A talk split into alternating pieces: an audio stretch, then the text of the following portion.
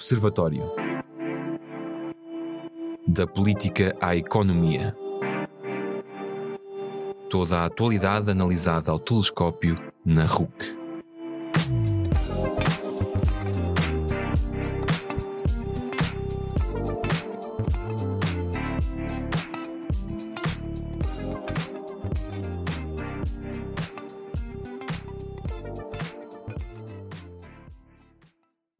Estamos aqui no ar com João Pedro Ferreira, ex-professor da FEUC, foi vice-presidente da ABIC e atualmente é investigador na Universidade da Flórida.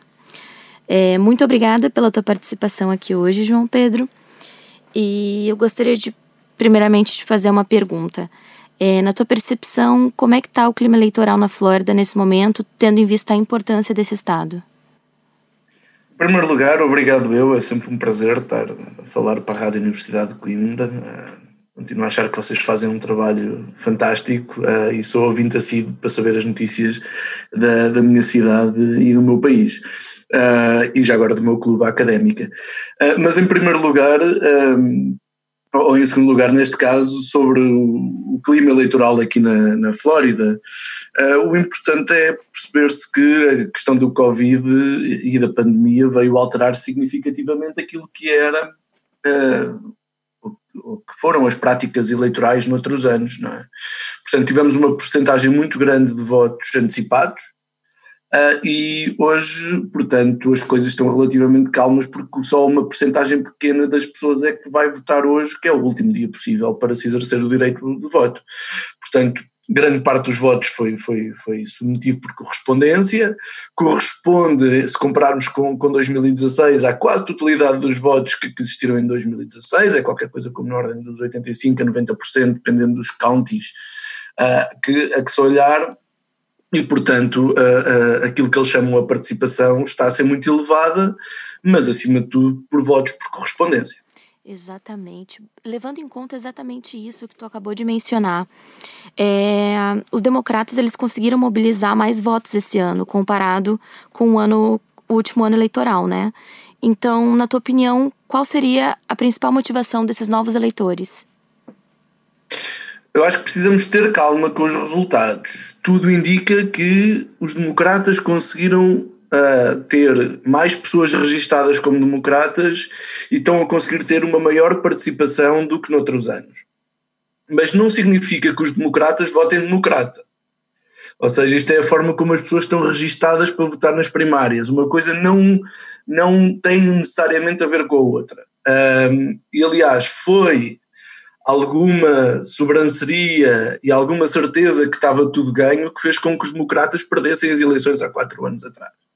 Eu com isto não quero ser derrotista na perspectiva dos democratas. Eu acho que as eleições vão eh, acabar por confirmar que, que, que, que Joe Biden, mais do que Joe Biden ganhar, que Trump perdeu as eleições mas eu acho que, que, que, temos que esperar um bocadinho, ou seja, não, há, não é certo ainda que, uh, uh, portanto, temos a indicação que há uma maior participação por parte dos democratas em relação aos republicanos, mais do que maior, uma maior participação dos democratas que existe, também há uma menor participação dos republicanos, nomeadamente nas áreas urbanas, e, portanto, com essas indicações somadas, uh, eu acho pode significar uma vitória, nomeadamente aqui na Flórida, mas também provavelmente noutros estados dos Estados Unidos, uh, do, do, dos democratas nestas eleições. Mas eu acho que temos que aguardar. Perfeito.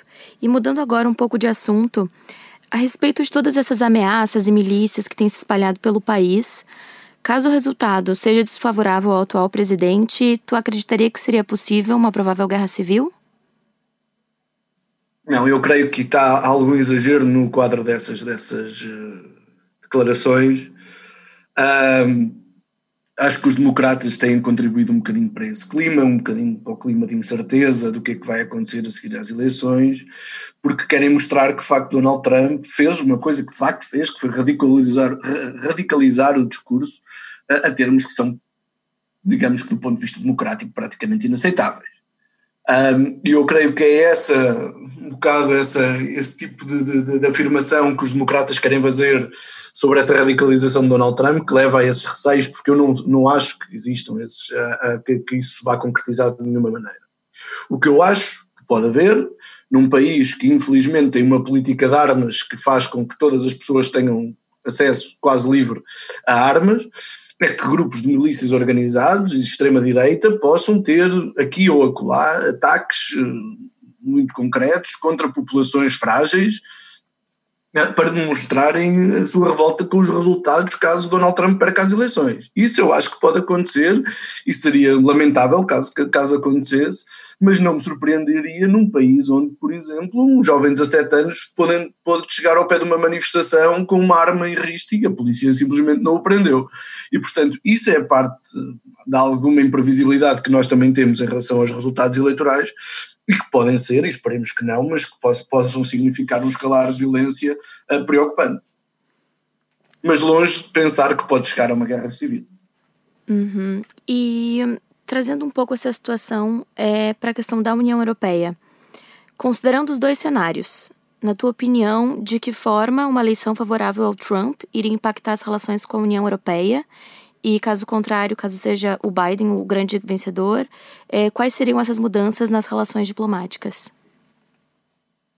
Eu acho que é um bocadinho imprevisível saber o que é que Trump vai fazer num segundo mandato. Ele não se comprometeu praticamente com nada do ponto de vista daquilo que eram propostas, nem para o bem nem para o mal. Sabemos que tem um pensamento terrível em relação a vários aspectos.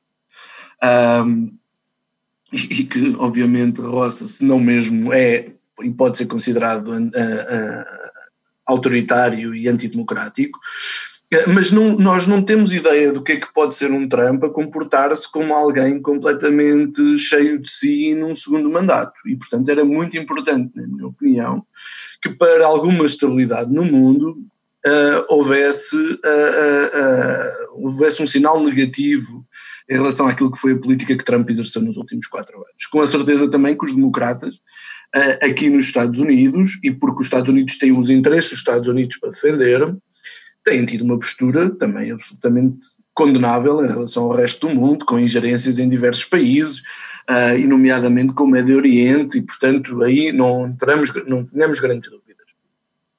Uh, a questão, portanto, é um bocadinho incerta. Uh, Trump não tem um programa, e, portanto, não sabe como é que Trump vai funcionar com a União Europeia. O que sabemos é que a forma de Trump reagir a, a crises uh, são profundamente dramáticas e é, um, é, e é através de uma afirmação do nacionalismo exacerbado, e eu creio que isso não é desejável no momento em que é para nós certo, no quadro atual, em que vai haver uma crise económica, muito por culpa daquilo que tem sido o Covid e as medidas que têm sido postas em prática, obrigatoriamente, para dar resposta ao Covid. É? Portanto, vamos ter uma crise económica e ter presidentes que afirmam o nacionalismo à frente do interesse das populações e da paz no mundo não ajuda, obviamente, a resolver os problemas da, da, da, das pessoas uh, e a conduzir as coisas a, a soluções razoáveis.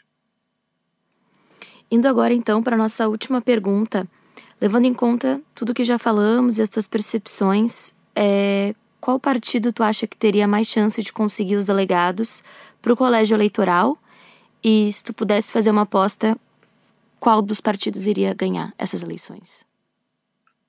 Eu, eu odeio fazer apostas e uh, até uh, recordando um programa que havia na rua que era o Prognósticos, havia alguém que dizia prognósticos só no fim do jogo. Mas eu acho que neste momento a grande probabilidade de vitória é dos democratas e de Joe Biden.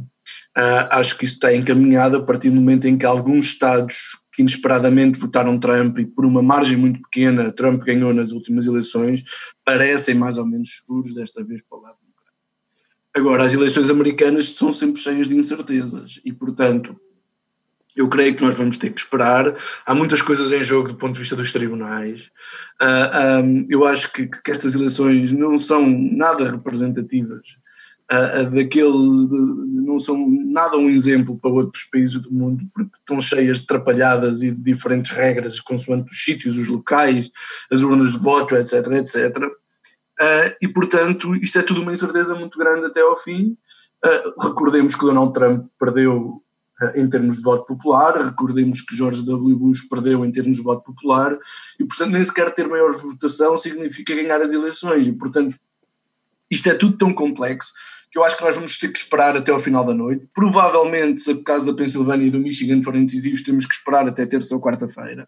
Provavelmente vamos ter que esperar alguns processos em tribunal, uh, por a resolução de alguns processos em tribunal, uh, mas eu acho que neste momento uh, estou de acordo com as análises que dizem que Biden está na frente, que os democratas estão na frente e em situações normais eles, eles irão ganhar estas eleições. Mas e na Flórida, qual seria a tua aposta? A Flórida é um estado que é difícil de, dizer, porque a Flórida neste momento é fundamental para Donald Trump. Os, os, republicanos têm que ganhar a Flórida, os democratas podem perder a Flórida e ainda assim ganhar as eleições. Um, eu diria que há indicações de uma maior comparência dos democratas nas urnas, uh, mas eu acho que temos que esperar. Uh, mas eu acho que de facto é possível, e não era há quatro anos atrás, é possível que uh, Donald Trump perca a Flórida, uh, e isso seria um, um, resultado muito, muito interessante. Uh, Lembremos-nos que hoje também estão a jogo o, o Senado e as posições no Senado, uh, e isso também pode mudar muito aquilo que é a política americana, e seria para mim também muito interessante que houvesse alterações substanciais naqueles que são os representantes da Flórida em Washington, porque são todos republicanos e não têm prestado um bom serviço ao Estado. Bom, é, muito obrigada, te agradeço imensamente por essa entrevista, João Pedro. E este foi então João Pedro Ferreira, comentador da RUC diretamente da Flórida.